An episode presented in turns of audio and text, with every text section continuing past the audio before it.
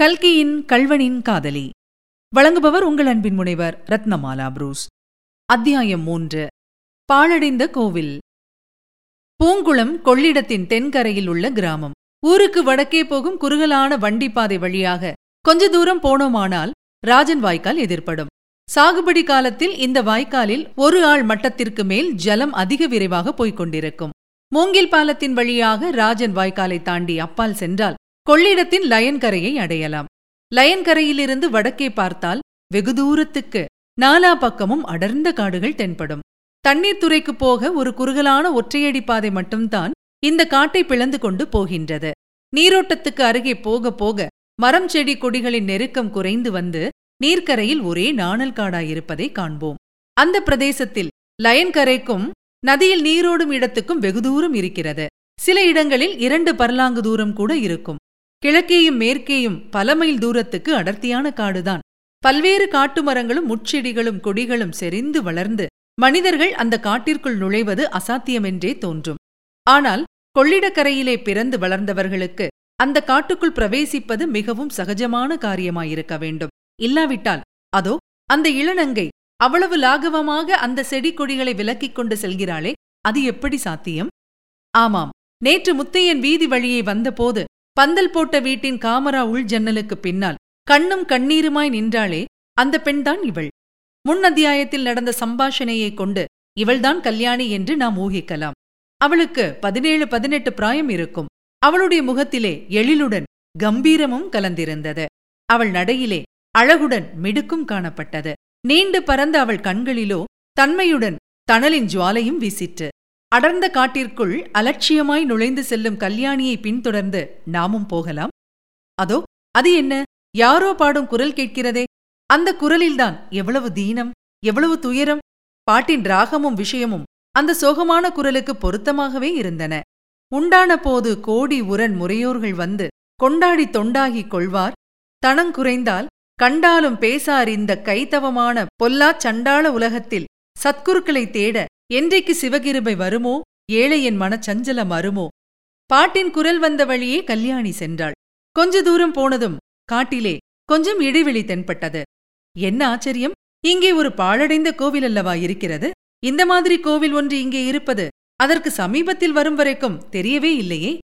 ஒரு காலத்தில் அது ஏதோ கிராம தேவதையின் ஆலயமாய் இருந்திருக்க வேண்டும். இடிந்து போன சுவர்களில் செடிகள் முளைத்து மண்டி கிடந்தன.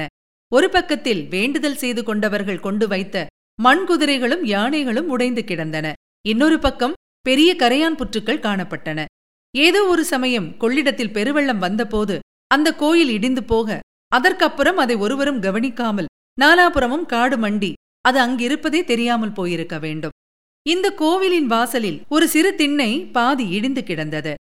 அதன் பக்கத்தில் ஒரு பெரிய நாவல் மரம் கிளம்பி நிழல் தந்து கொண்டிருந்தது. அந்த இடிந்த திண்ணையின் மேல் உட்கார்ந்து மேற்சொன்னவாறு பாடிக்கொண்டிருந்தான் முத்தையன். கல்யாணி அடிமேல் அடி வைத்து ஓசை கேட்காதபடி நடந்து வந்தாள். முத்தையனுக்கு பின்புறமாய் வந்து நின்று அவன் தலையில் கட்டியிருந்த முண்டாசின் பின் குச்சை பிடித்து இழுத்துவிட்டு நாவல் மரத்துக்கு பின்னால் மறைந்து கொண்டாள். முத்தையன் திரும்பி பார்க்கவில்லை. அவன் தன்னுடைய உதடுகளை மடித்துக்கொண்டு ஏதோ பிடிவாதமான தீர்மானத்துக்கு வருபவன் போல் காணப்பட்டான். அடுத்த தடவை அவள் அம்மாதிரி முண்டாசை பிடித்து இழுத்த போது முத்தையன் சட்டென்று அவள் கையை பிடித்துக் கொண்டான். கல்யாணி கலகலவென்று சிரித்தாள். ஆனால் முன்புறமாக வந்து முத்தையனுடைய முகத்தை பார்த்ததும் அவளுடைய சிரிப்பு அப்படியே பாதியில் நின்று போயிற்று. கல்யாணி, இது என்ன பைத்தியம், இங்கே ஏன் வந்தாய் என்றான் முத்தையன். கல்யாணிக்கு துக்கம் பொங்கிக் கொண்டு வந்தது. ஏன் வந்தேன் என்றா கேட்கிறாய்? வேறு எதற்காக வருவேன்? உன்னை தேடிக்கொண்டுதான் வந்தேன் என்றாள். என்னை தேடிக்கொண்டா? ஆச்சரியமாயிருக்கிறதே. எதற்காக இந்த ஏழையை தேடி வரவேணும்? தாங்கள் இனிமேல் ரொம்ப பெரிய மனுஷாள் அல்லவா? எஜமானியின் வீட்டு வாசலில் என்னை போல் நூறு பேர் கையை கட்டிக்கொண்டு நிற்பார்களே. அடடா, இத்தனை நேரம் நான் பார்க்கவில்லையே. கழுத்திலே காசு மாலை, காதிலே வைரக்கம்மல். என்ன ஜொலிப்பு, என்ன ஜொலிப்பு! கண் கூசுகிறதே.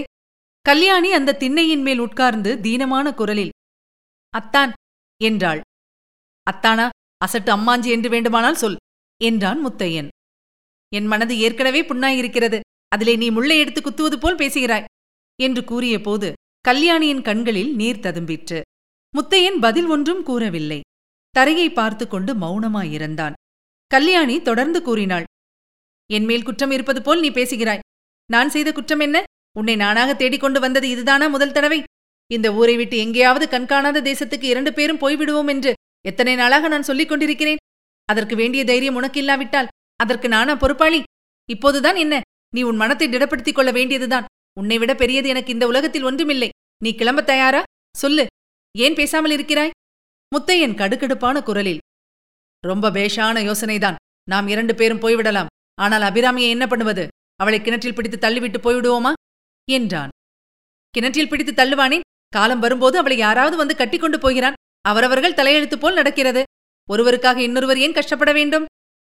ஆமாம், ஒருவருக்காக இன்னொருவர் கஷ்டப்படத்தான் வேண்டும். அம்மா செத்து போகும்போது அபிராமிக்கு தாயும் தகப்பனும் இல்லாத குறை தெரியாதபடி காப்பாற்ற வேண்டுமென்று சொன்னாள். அவ்விதமே வாக்களித்தேன். அந்த வாக்கை மறக்க மாட்டேன்.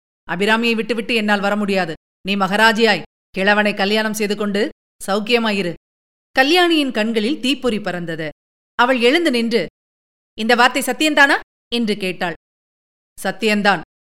அப்படியே ஆகட்டும். நான் கிழவனையே கல்யாணம் செய்து கொள்கிறேன்.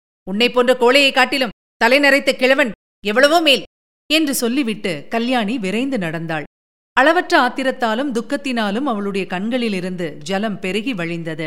அதை காட்டிக்கொள்ள விரும்பாததினால் தானோ என்னமோ அவள் திரும்பியே பார்க்கவில்லை. முத்தையன் கல்யாணியை பின்பற்றி ஐந்தாறு அடி சென்றான். மறுபடி பல்லை கடித்துக்கொண்டு திரும்பி வந்து அந்த இடிந்த கோவிலின் திண்ணையில் தொப்பென்று உட்கார்ந்தான். மனிதர்களுடைய இதயம்தான் என்ன ஆச்சரியமான இயல்பு உடையது! யாரிடத்திலே நம்முடைய அன்புக்கு கங்கு கரையில்லையோ அவர் மேலேதான் நமக்கு கோபமும் அளவு கடந்து பொங்குகிறது.